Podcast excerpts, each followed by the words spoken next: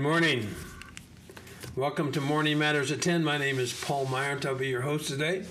Morning Matters is part of the Acts 17 Accord, a ministry committed to preparing God's people to live righteous, spirit filled lives to the end of the age. our mission is really to come alongside the church and build the church up, members of the body of Christ. We're basically a foundational ministry. We believe in foundational doctrines, teachings, practices, things that we believe are necessary to live a godly life. And I believe that foundationally, the many things that we have to deal with, and there are many, the many things going on in the world today, we really need to understand what the Bible teaches. And I believe the Bible is the foundation of the Christian faith. Now, people say, Oh, I love Jesus, I want to follow Jesus. Well, the only way you know Jesus is through the scriptures. So, the scriptures, we must understand the scriptures properly. We've been spending the last few weeks on Genesis and um, really the, the greatest lie ever told, the, the lie of long ages of time, the deception that I believe comes through that we have um, we spent several weeks on that. We're going to try to finish it today. Maybe next week we'll talk about Israel and what's going on with the Palestinian conflict. Either that, or we'll talk about immigration. We'll be doing those over the next over the next couple of weeks. So I want to continue this conversation today, and and I realize that it's um, this is a hard topic. I, I just got to tell you. Um, you know, I have a conversation with friends this week, and many online people c- complaining and saying this and that, and you know, I've been called false teacher and all sorts of things, and that's fine. I don't, I don't really care what people really think, but I do believe this is a critical issue. But it's also really difficult. It's difficult to talk about something that we disagree with, and I've been trying to figure out, Lord, what, what, what do we say? I mean, what do we do? I mean, is there any topic that's not controversial? you know, should we meet on Saturday or Sunday? Now, that's controversial. We had a Bible study, we talked about that, and kind of got into a little bit of a, you know, not a tussle or anything, but just you know, back and forth over it. And what's the answer? Well, does it matter? You can meet. You know, Paul said ultimately in that case, it doesn't really matter. You can meet on Saturday or Sunday. I believe he teaches that, and in in uh, Colossians, but but there are other topics. How do you baptize? You know, does it matter? You know, I mean, there's all kinds of topics. I mean, some that are very important. Can you have sex before marriage? Can you have gay marriage? Can you have, you know, transgenderism and, and all of that whole mess? And then you've got, you know, just there's just just a number of topics, and all of them have some level of controversy on it. And so you think as a teacher, well, I don't want to have controversy with people. I want to just, you know, you want to get along, you want to be nice, all of those sorts of things. Well, it's not always possible. Jesus said he came to bring a sword and to bring division. There is division because of Jesus, there's division because of truth. Everything is not right. Whatever you believe is not right just because you believe it. Just because I believe it doesn't make it right. The foundation of it has to be somewhere. And that foundation, to me, in my understanding of the world and the worldview, is, is, is found in the scriptures. And I think that the first 11 chapters of Genesis are foundational for almost everything that we believe in the Christian faith. I mean, it affects, it affects everything the sin, sin, the fall. Um, what's the role of men and women? Uh, what's the you know you know, immigration is affected by it. The division of the nations is affected by it.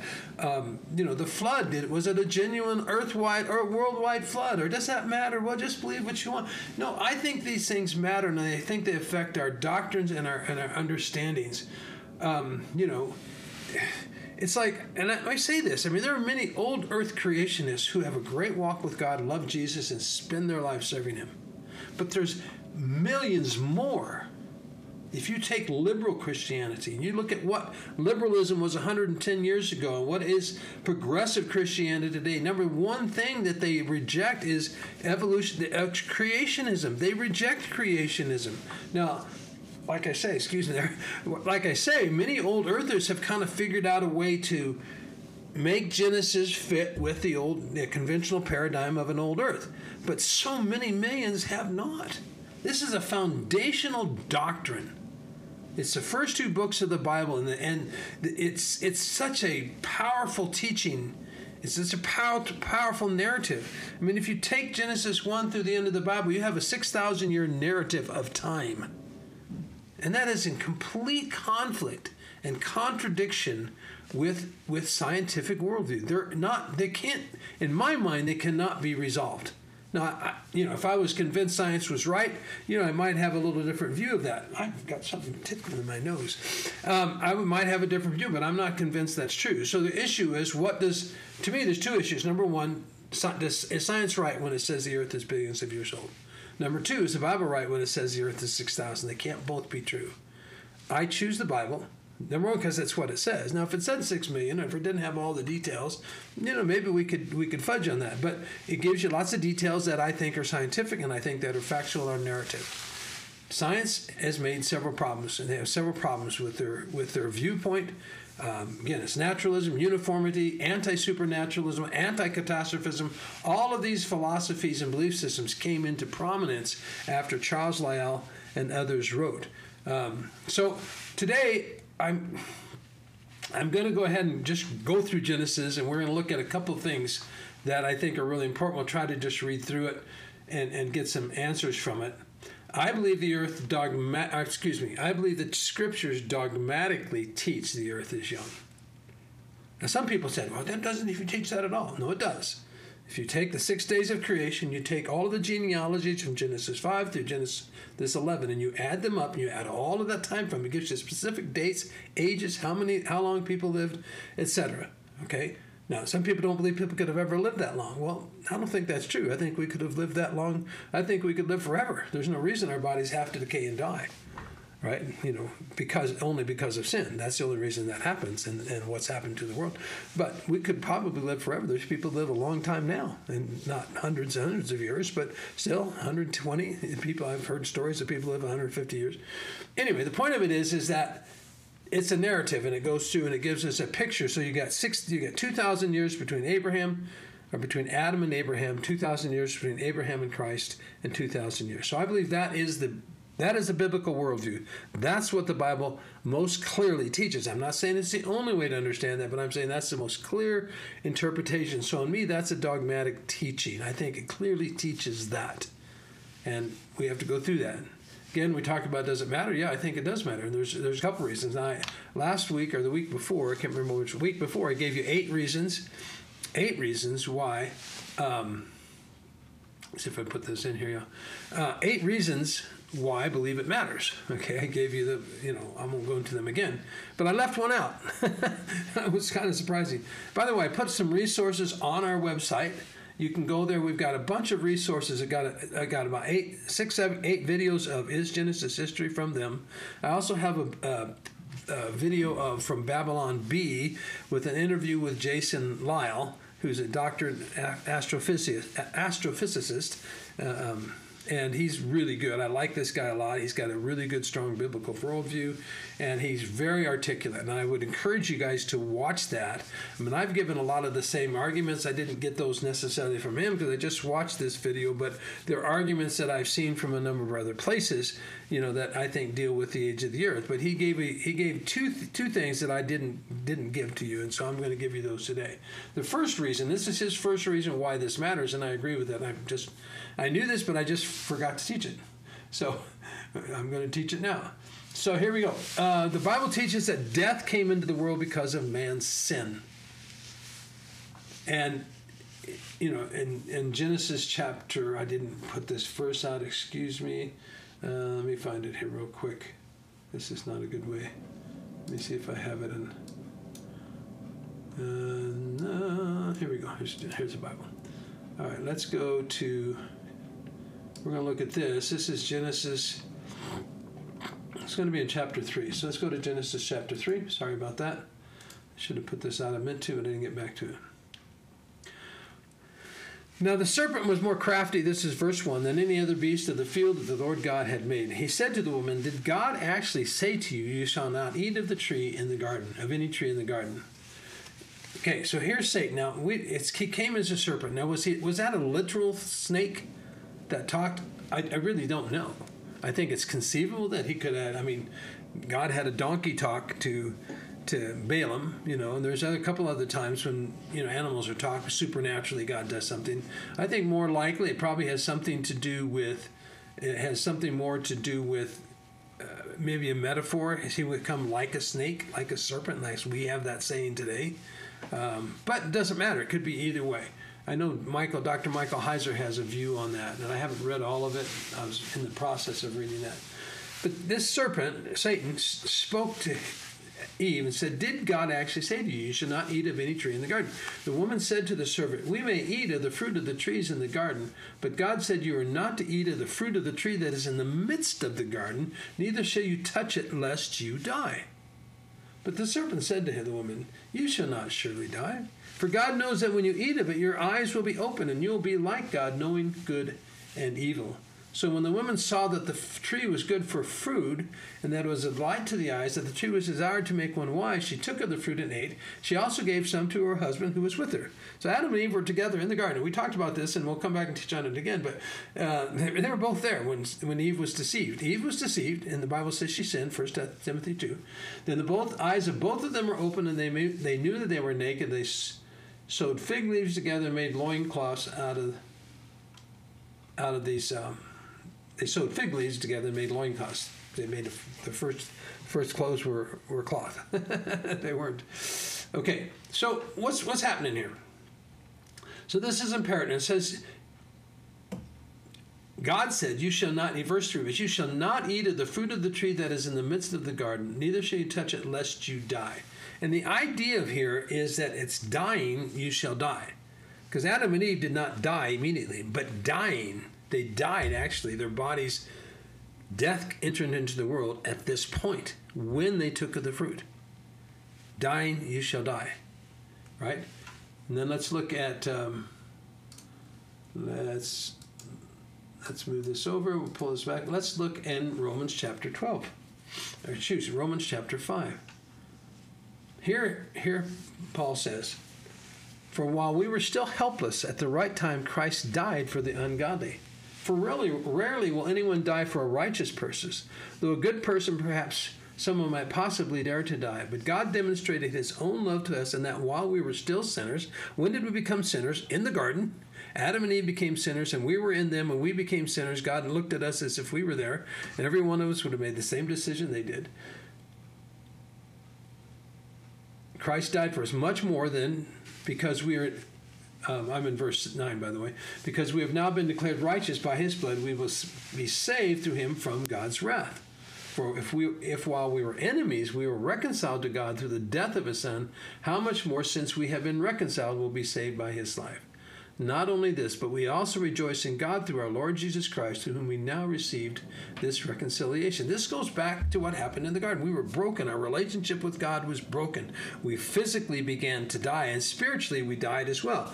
Well, our spirits didn't die, but our spirit, the death ultimately means separation. So our spirit was separated from God, so that there was this wall between mankind and God. This is fundamental Christianity. This is basic number one Christianity. Everything about Christianity starts with the sin nature of man. Well, it starts with God and His love and His curses. But on our perspective, I mean, it's all about sin. See, God, it's it's God's righteousness and our unrighteousness and God bringing those two things together in Christ and to redeem mankind. That's his intention. He gave Adam and Eve free choice. He gives us free choice. We choose to do the things that we do. We have free will to do things that are disobedient to God. We have the right to do that. God gave you that. It's like people say, well, how can God control everything? He doesn't. He doesn't control you. Now, He can intervene in many ways and stop certain things from happening, but basically, you have free will. You say, God, how can all powerful God do this? Well, He's he technically is all powerful, but if he gives some of his power to you and I, then he's not powerful over that. He's let go of that. He's given that to us. That's what he did. So here's the key verse. So then, just as sin entered the world through one man and death through sin, so death spread to all people because all have sinned. For before the law was given, sin was in the world, but there was no accounting for sin when there was no law. Yet death reigned from Adam until Moses, even over those who did not sin in the same way that Adam, who was a type of the, of the coming one, transgressed. For, so from Adam on, death existed. There was no death before the fall. Now let's take let's go back. Let's go back to Genesis. Let me find that verse here.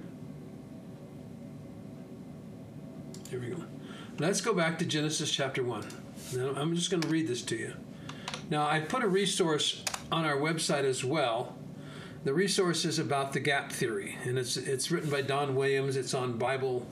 I can't remember the name of it. I just took the link, put it there. If you're interested in studying the gap theory, it would be. I think it's worth doing. It's a, it's a good. It's a good teaching on it. He gives you both. He gives you the view, and then he contradicts it. But you know, we just need to, we just need to read it. Most of you may not yet know what the gap theory is. We'll talk about that in just a second as we read. So let's just read Genesis chapter one. In the beginning, God created the heavens and the earth. Now, what the gap theory says, well, first of all, let's go this. What does it mean in the beginning? Well, I believe it's in the beginning of matter. It's the beginning of the material world. The material world did not exist before creation.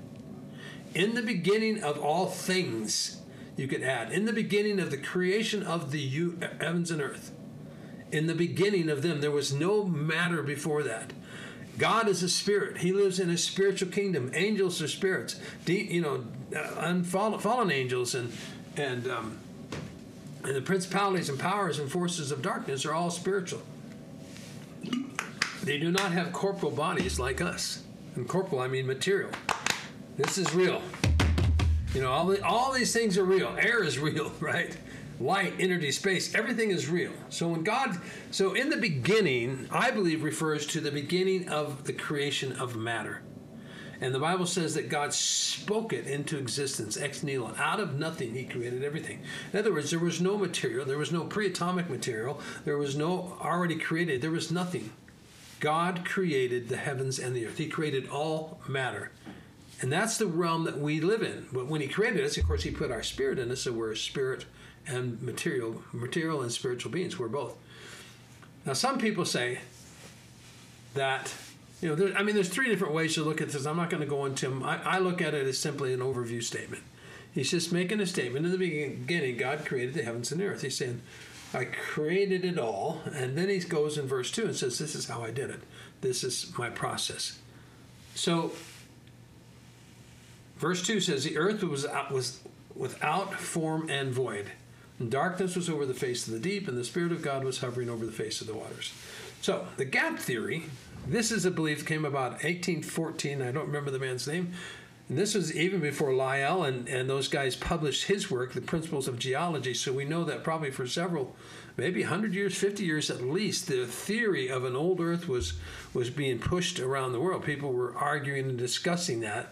And of course, when Lyell and Hutton did their damage, it was it just they were kind of almost like anointed by the enemy, I believe, to make this thing really take off and to deceive the church. But people in the church were already being deceived. The gap theory was written by a man who wanted to to harmonize the Bible. He wanted to harmonize the Bible with with it, with the old ages that were already being taught and believed in. And Lyell was the one who propagated it to the, made it popular, but this thing already existed. So he says between verses 1 and 2, there is this gap. And the gap is unknown period of time. But basically, he's saying in the beginning, when God created the heavens and earth, it was perfect, right? Then something happened. There was some sort of fall. He says, well, maybe it was the angelic fall when Satan fell and and uh, you know went through this process when Satan did the things that he did, led the angels in rebellion, and he came to the earth, and there was some sort of pre human form, not exactly like us, but there were some sort of humans that lived on the earth and the fall, and so God destroyed it all. And, um, you know, then in verse 2, or verse 3, then he starts to, to recreate.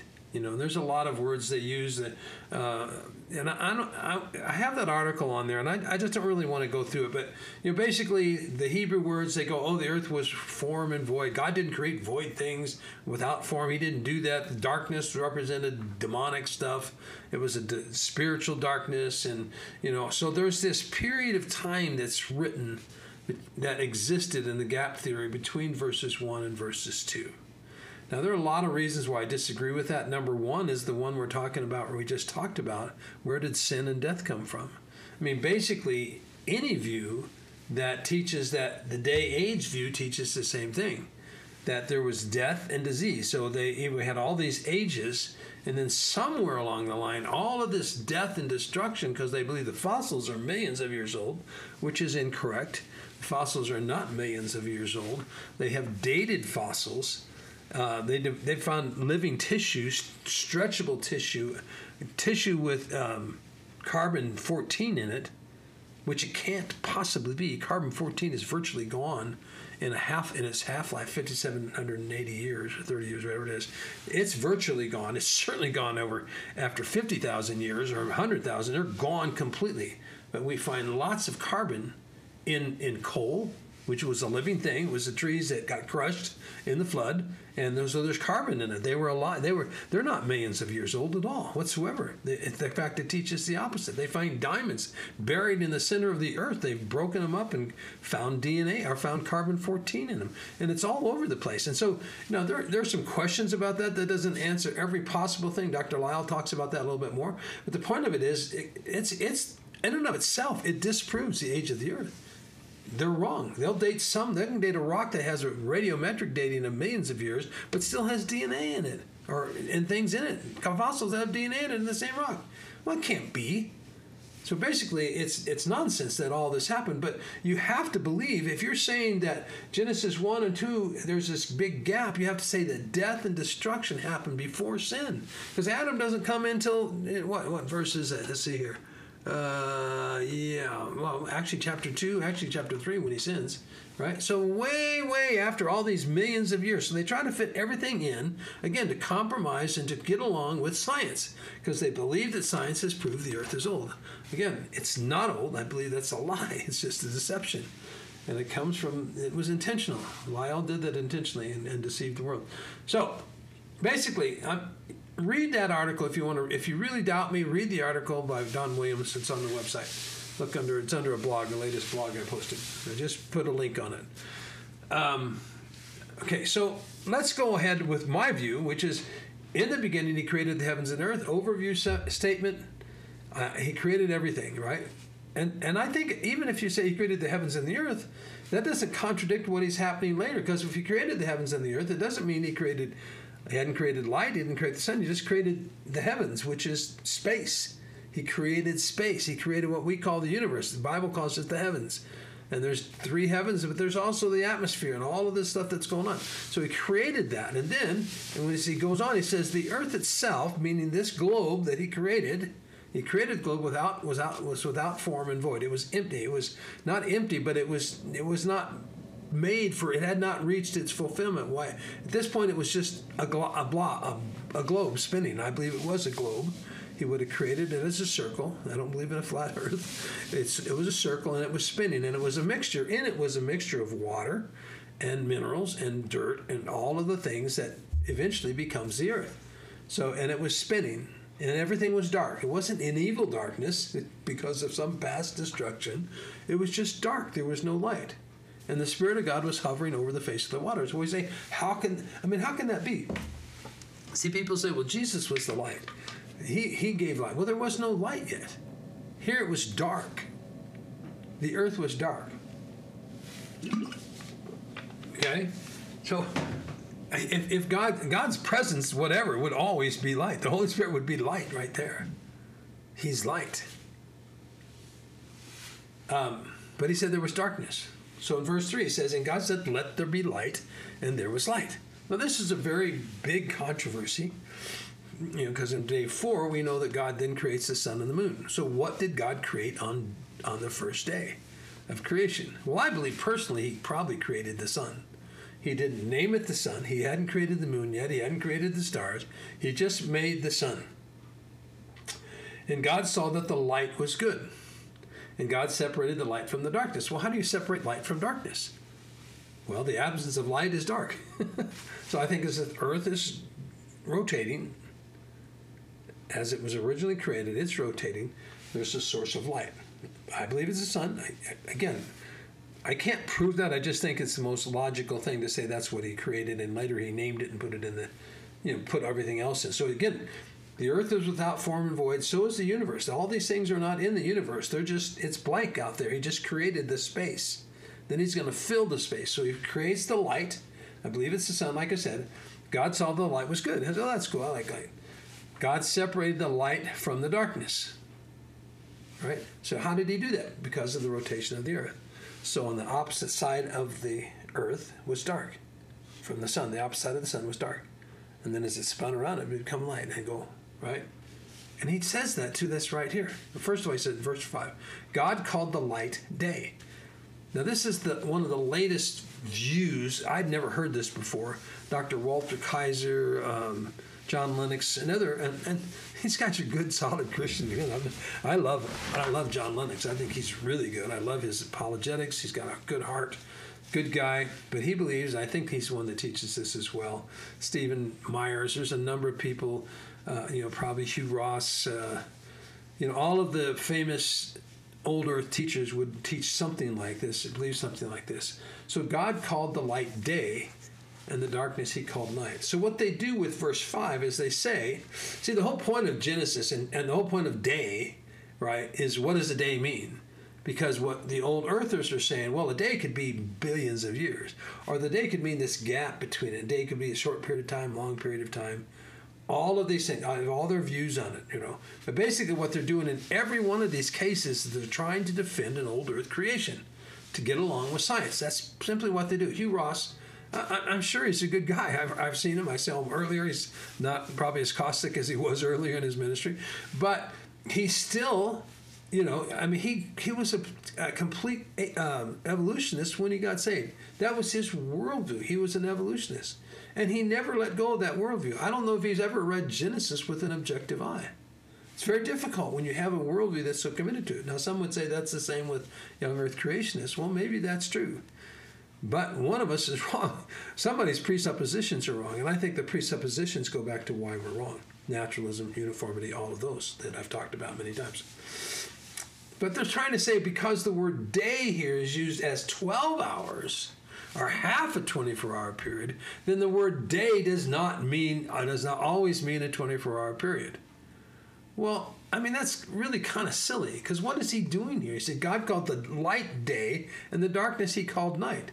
He's not redefining day, he's actually defining what a 24 hour period is. He's actually defining day. Daylight is the part when it's light, but a day and night together make a day. And he says that at the end of this verse. And, and there was evening and there was morning the first day. Jewish Shabbat starts sundown on, on Friday and ends sundown on Saturday. Evening and morning. It's a, it's a Jewish practice. That's what they do. That's why they practice it that way. They consider Saturday to begin at midnight or at dusk on Friday. And it ends on dusk on Saturday, our Saturday, right? That's Shabbat. That's the that's the that's the Sabbath. He's not he's not making day to mean a different word. He's just defining what a day is. Daylight and night. Ask any child. What's a day? Well, you have, we have sun comes up and sun goes down. We get up, sun's again. Right? It's a day. That's a day. 24 hours. We know that. The earth rotated once. Here we go. Why did it rotate once? Because there was darkness. Why is there darkness? Because the light was on the other side. Now the moon gives us sunlight. The moon wasn't there on the first day, but you know, it was, you know, it came about. So basically this is just saying just simply, I mean, there's nothing in this. You can't see. This is the thing. People look at somebody tell me, "Well, you have such a weak, an empty, shallow definition of day." It's not empty and shallow. It's just what it says. He's calling the light part of day day. Of course, we call it daylight or daytime. Do we mean it's only twelve? Do we mean it's not a day? Well, technically, we mean it's the daylight part of a day. okay, I mean it's like you strain at gnats and you swallow camels. This is just simply a definite. It's not a new way. Oh, we found a way where day doesn't mean 24 hours. No, that's just that's. I don't know how to describe it. It's like look. You really just are missing the point. And for greatest theologians, as some of these people are, it astounds me that they go to this. All right, verse six and six. And again, I'm not mad at them, but I'm just saying, look it. Let's be honest about our interpretation of the Bible. And God said, Let there be an expanse in the midst of the waters, and let us uh, separate the waters from the waters. And God made the ex- expanse and separated the waters that were under the expanse from the waters that were above the expanse. And it was so. And God called the expanse heaven. So somehow, we don't know exactly what this is, but there is, you know, it was believed for a long time there was a canopy. There still could have been, even that we don't understand it, that God separated water from above the earth so that there's water in the atmosphere above the earth. He created the atmosphere basically. So God and there was evening. So excuse me. And God called the expanse heaven. So early in verse one, he says he created the heavens and the earth. So is he recreating? No. He's telling us the details of what he did. He called the expanse heaven. So he created the heavens, the atmosphere. What we see is space. And there's water in space. And there was water in space then. Maybe it was the water part of the flood of the earth. We don't know for sure. I don't know. I don't have an answer. But I don't have to have an answer for everything. I don't have to understand everything that God did and exactly what He meant in every situation in the Bible to believe it. It's not based on that. Anyway, and what does He say in verse 8? God called the expanse heaven, and there was evening and there was morning. What? The second day. By the way, there's 410 times outside of Genesis 1 and 2 where the word day is used with a numeral. Every time but one or two, it means a 24 hour day. Now, how do you know that? Last week I read verses to you that said that. We'll read one in a minute here that'll show you in chapter 2. Well, it's clear it didn't mean a 24 hour day, it meant a period of time. And, and it can mean a period of time. Back in my father's day, how long is that? Well, even they says the Bible says even to this day they believe that. Does he mean that literal day? No, he's mean to this period of time, people still believe that this is what happened over there or why this was called that. It's throughout the text. But it's clear that it's, that doesn't mean a 24 hour day. There's no reason to take this text and say it doesn't mean a 24 hour day unless you're trying to, to get along with the scientific worldview. This is why I say they don't get along. You can't fit them together. I'm sorry. You may it may cause you to run away from the faith, and well, if you run away, you didn't really understand and believe in the first place, and you really better repent first and really give your heart to God and let the Holy Spirit be the one who talks to you, and speaks to you and shows you these things. Look, it is a contradiction. I'm sorry, it is, and I don't think it's going to be resolved by reading day into all these things. So there's evening and the morning, the second day, day two. Verse 9, and God said, Let the waters under the heaven under the heavens be gathered into one place. What waters? Well, the waters that are all over the earth. And let them all be gathered into, gathered into one place, and let the dry land appear. So basically, he's like he, he sucked. You can see the waters moving all into one place, gathering, and all that's left, all that mineral that was spinning around on day one, all of all of that dirt, all of that becomes the earth. That's much more complex than dirt. You got the crust of the earth, you got the volcanic activity, you know, you got the uh, lava flow underneath, you got crust, you got, you know, but basically he created the landmass and separated it from the water. And it was so, and God called the dry land earth. And the waters that were gathered together he called seas. And God saw that it was good. By the way, there are plural seas but it was all in one place, but it was somehow all connected. And we don't know exactly, but I believe it was a Pangea. I believe in the Pangea. I believe there was one landmass pretty much. You had inland oceans, you had big, not oceans, but inland lakes, large lakes. Probably the Sahara Desert was a lake.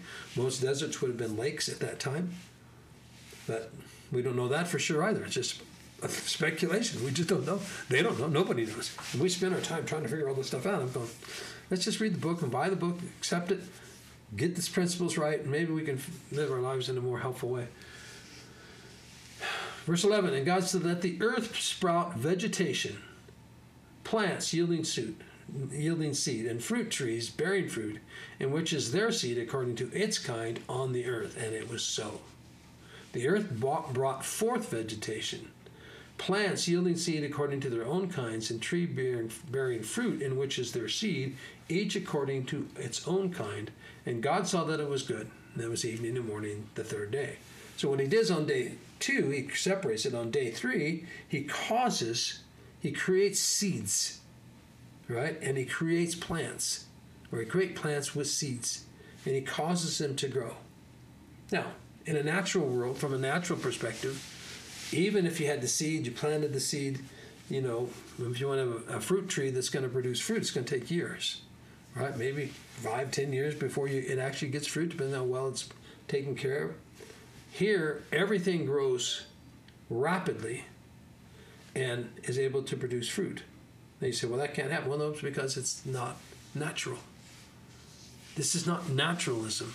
We're not explaining this from a natural perspective. What we're seeing is God established the laws of growth, the laws of f- food, the laws of living things. He's establishing them. I believe what he did, and I use this phrase, it's an accelerated natural process. So it's not like God magically made the trees. I believe he took the trees and they were seedlings and he grew them. I believe that he grew them in a day. He grew them rapidly. They just went through. There was a, a movie which probably a lot of the people have never seen, but it was Spock, and I think it was called Genesis or something. No, it wasn't. It wasn't called that one, but uh, it was. Uh, I don't remember the name of it, but in this they had the Project Genesis, and Genesis was they had invented this thing that would fly to a dead planet and land there and just rapidly grow the planet and it would just grow and grow and grow and grow right all in just like a matter of 24 hours or less you had this complete and of course in this case the planet continued to grow and destroyed itself right it outgrew its life or whatever but anyway it happened it was just a theory but i think that's sort of what god did not that he destroyed it but but that he caused it to grow quickly so you had plants and trees and all these things on day one, on day three of creation. So there was food there when Adam came, and three days later, he had food to eat. And he created a principle. I call them smart seeds. You take this little tiny thing. I mean, you could you could carve seeds. You know, get wood and carve them and put all the little lines, put everything, and put them in the ground. And what do they do? They rot. Take that seed that God made in the tree, in the principle of the tree, right? It's in the tree. So when it when it falls to the ground, it goes in the ground, it dies, and it produces another tree. I mean, we call that death. It's buried, and it comes back to life and produces another. Those are smart seeds. That's what God did with all of this. This was incredible what He did. In a day, this all happened. I believe He accelerated, and I believe it slowed down for our taste today, for where we're at today. Some people believe uh, the opposite that he that this is that was normal and we're living in an abnormal world. Anyway, it doesn't matter. Point of it is, is that he caused this to grow one way or the other. He was the natural speed and it slowed it down for us. There was a supernatural speed and then it slowed down for the way it is today. All right, verse 14. And God said, Let there be lights. Oh, excuse me, I didn't read it. Verse 13. This is just, just a reminder. If you don't, if you haven't figured out what a day is yet, you're still wondering in verse two, uh, chapter 3, verse 3. And there was evening, again, there was the evening time in the morning, the third day, the third 24 hour period. If this phrase wasn't there, you could maybe argue that these are ages of time or something else. But with the numeral, number one, it almost always means a 24 hour day. When you add this phrase, that there is no chance on the face of the earth it doesn't mean 24 hours. Uh, people just ignore that. And this is kind of what happens. We don't like conflict. And we also don't like to be, you know, in conflict with the world. We want to get along with the world. World. We want to think that we don't want them to think that we're stupid. We don't want to be laughed at and mocked for our beliefs. And they will laugh at you and mock if you have this belief. Mock you if you believe in a young earth. They just will. You know, if you're a Christian and have an old earth belief, I don't think it fits any better. They still mock you behind your back. But fact of the matter is, you know, at least you seem to get along with the world. And it's about getting along with science in this. And I think science is wrong again. All right. So the third day. God said, Let there be lights in the expanse of the heavens to separate the day from the night. And let them be for signs and for seasons, and for days and years, and let them be lights in the expanse of heaven to give light upon the earth. Now, did he do that? Was that the creation of the sun? Could be. I think it was created earlier. Maybe he just created a light source and now he put all that light into the sun. But there had to be a light source that acted as a day that allowed for there to be a 24 hour day in the earlier, earlier, earlier passage. And it was so. God made two great lights, the greater light to rule the day and the lesser light to rule the night and the stars. And God set them in the expanse of the heavens to give light on the earth, to rule over the day and over the night, and to separate light from darkness. And God saw that it was good, and there was evening and morning again, defining the day, the fourth day. So we need on the fourth day. So we have an uh, we have an, uh, a heavens or universe that's really pretty empty, or there's nothing there because He hadn't created the stars yet. So He now creates the sun and the moon. Is He creating it or, or renaming it? I, I, I personally believe He's not creating it, but again, I don't have to know. I, I don't really understand that fully, but every day, he every time he creates something, he ends up with the same phrase. And there was evening, and there was morning, the fourth day. So even on the first day of creation, there was evening and morning. So he's saying somehow that existed. He wasn't reinterpreting day to mean something else. There was a light source, there was a circular earth that was revolving, and you had day and light. Darkness is the absence of light. So there wasn't light, there was light, and then light on the opposite wasn't there. So I believe he created and he named it, maybe put it in the atmosphere at this point in time, you know, in in the firmament. It may have been that that's what he did. We don't know for sure. But again, I don't think it gives just because you know, they say, well, there wasn't a real day until the sun was created. Well, that's not true, because whatever source of light there was, it was able to number one help plants grow. It's you know it was able to to help the plants grow because they had to have light. So there was a source of light that was there that would have either mimicked, the sun, imitated the sun, or was the sun.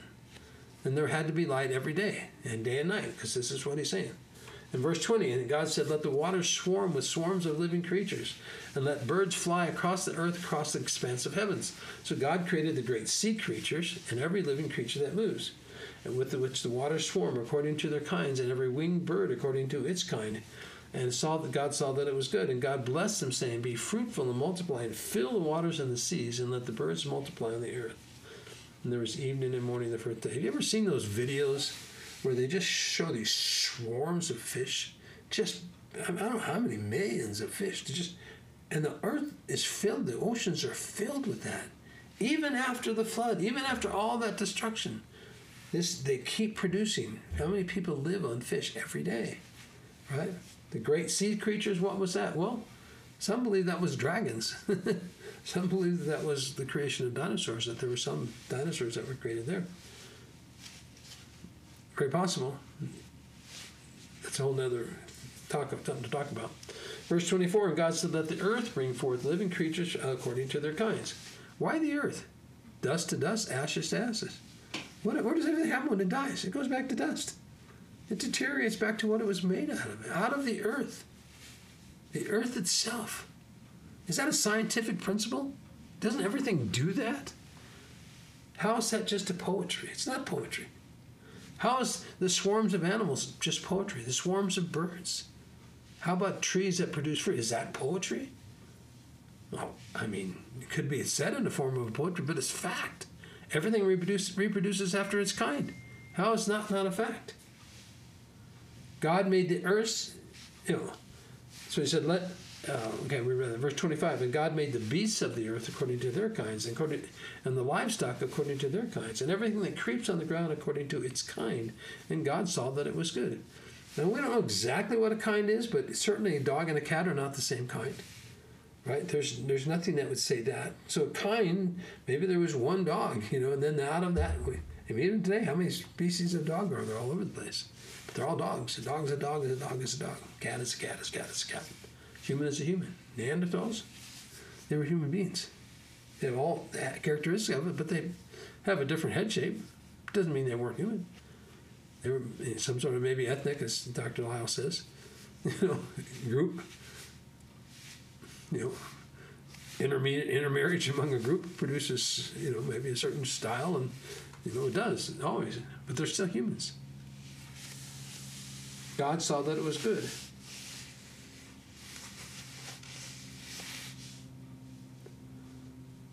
Verse 26 Then God said, Let us make mankind in our image, after our likeness, and let them have dominion over the fish of the sea, and over the birds of the air, and over the livestock, and over all the earth, and every creeping thing that creeps upon the earth. So God created man in his own image. In the image of God, he created them, male and female, he created them. This is a fundamental doctrine, isn't it? We have all kinds of people that they think, well, I'm a woman, or I'm a man, or I'm a cat, or I'm a, you know, all of these things that people's minds and where their minds are going. Why? Because they don't understand the book. The book is clear. God says He made you a male or female. I'm not mad at these people, they're not my enemies. But they're not living in reality. This is reality. This is not a story that was told that we don't really have to believe the details. That's a detail. We were created in the image of God. We have God's image in us. We are we, we think and act as God does in many ways. Not that we have his power and his eternalness, but we, we are like God. And we are male and female. Everyone is male and female. God blessed them and said, Be fruitful and multiply and fill the earth and subdue it and have dominion over the fish of the sea and over the birds of the air and over every living thing that moves on the earth. Do we have dominion over those things? Pretty much. We've wiped out how many species of, of animal life because we have dominion over them. And God said, Behold, not that God wanted them wiped out and that we shouldn't have some sort of exercise of restraint, but they all are under our authority. Behold, I've given you every plant yielding seed that is on the face of all the earth, and every tree with seed in its fruit. You shall have them for food. And to every beast on the earth, and to every bird of the heavens, to everything that creeps on the earth, everything that has breath of life, the breath of life, I've given every plant for green food. God made us originally vegetarians. See, so why are you a vegetarian? No, absolutely not. I'm a carnivore. why? Because of the flood. Something changed in the flood that now God said eat meat. I believe they were eating meat in the old before the flood. They were destroying God's planet in a number of different ways, but we were originally supposed to be vegetarian. After this age ends, and when in the new earth, in the new heaven and new earth, we'll be back to vegetarian. But right now we're not. If you're vegetarian now, you're probably misunderstanding and probably not eating exactly what you ought to eat. Again, that's a whole discussion. You can yell at me and write me comments if you disagree, but I think the Bible's teaching that. And verse 31 And God saw everything that He made, and behold, it was very good. And there was evening and there was morning, the sixth day. So we have six days of creation. Now, there's no chapter break here, technically, in the in the Hebrew. In verse chapter two, verse one says, "Thus the heavens and the earth were finished, and all the host of them. And on the seventh day, God finished His work that He had done, and He rested on the seventh day from all the work that He had done.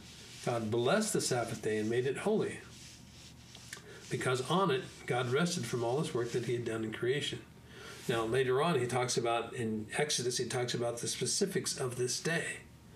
Um, I don't really have time. We're, we're I'm over time right now. We're going pretty long. Uh, but, you know, basically, God rested on this day. It didn't mean people believe this is a day of rest. And I really don't have time to get into that, but I believe it was it meant the seventh day was a day of rest. We are to rest one day a week. It's principle. We don't have to do it on the Sabbath. We can do it on Sunday, but we have to rest one day a week and honor God for His creation. That's why we did it. God rested. What does it mean? Was he tired? I don't know. I, I doubt he was tired, but he did expel energy and do things. It wasn't just he spoke it into existence. It's powerful. I don't know how God works. I don't understand that. But he rested. It means he stopped from his day of creation. So God says to us, work six days and take a break. No, that's I believe that's what it means. All right. So when we go through this chapter, uh, again, exegetically, you there's no gap. There's no millions of years between each day. It's not there. It just goes on from day to day to day. It's a simple narrative. I mean, is it narrative that he, when he rested and the earth was finished and the host of them? Is that narrative? Yeah, of course it is. Right? I mean, this is how it, it works. Now, sometime we need to maybe teach through Genesis chapter 2. Maybe I will do that next week and teach the Genesis chapter 2 and address the idea of rest. I think I'll do that next week. But right now, we can see just simply from looking at the text and looking at all the details of it, are there conflicts? Yes. Was the sun created on day one or was it created on day four? What does that say? What does that mean? Well, again, you can say, well, it literally means it was created on day four, but he also said he created a source of light, so we don't know what that is. So I know for sure he created a source of light that I think was able to provide what the earth needed. And again, maybe he just created light and then the earth was already moving, so there was darkness, so he just created that whole scenario that we have darkness being the absence of light. I'm not saying it's perfect, but I'm saying this is a solid exegesis of the chapter 1 of Genesis. It's very clear. I don't think it's that questionable at all. So I, I just want to say this again. You can be a non believer or you can be a Christian and believe opposite of this. But I'm saying, from my perspective, this is a dogmatic teaching. It's very clear. And we'll, I think we will just, we have to take one more week. I'm sorry. So next week we'll talk about the day of rest. What is the Sabbath rest? We'll talk about that idea. There's some interesting thoughts with that. Sabbath day of rest. And what about Genesis 2? Is it a different account of creation? So we're going to do that next week. Anyway, God bless you. Thanks for joining us. Look at if you like this video, would you go? Would you subscribe to it on YouTube? You can go to our Facebook. You can like it there. Follow us. You can go to our website and you can subscribe there. Uh, we've got some interesting things coming up. I do want to do a class on the gifts of the Holy Spirit. So if people out there are interested in that, please go to our website and sign up for that. And um, anyway, other than that, God bless you. I hope you have a great week. and Hope you hope you grow closer to Jesus. If you like this stuff, would you please send me a comment and and encourage us that way? And of course, if you want to support us, we are always available to take support. Uh, we do have a place to do that on the website. Anyway, God bless you.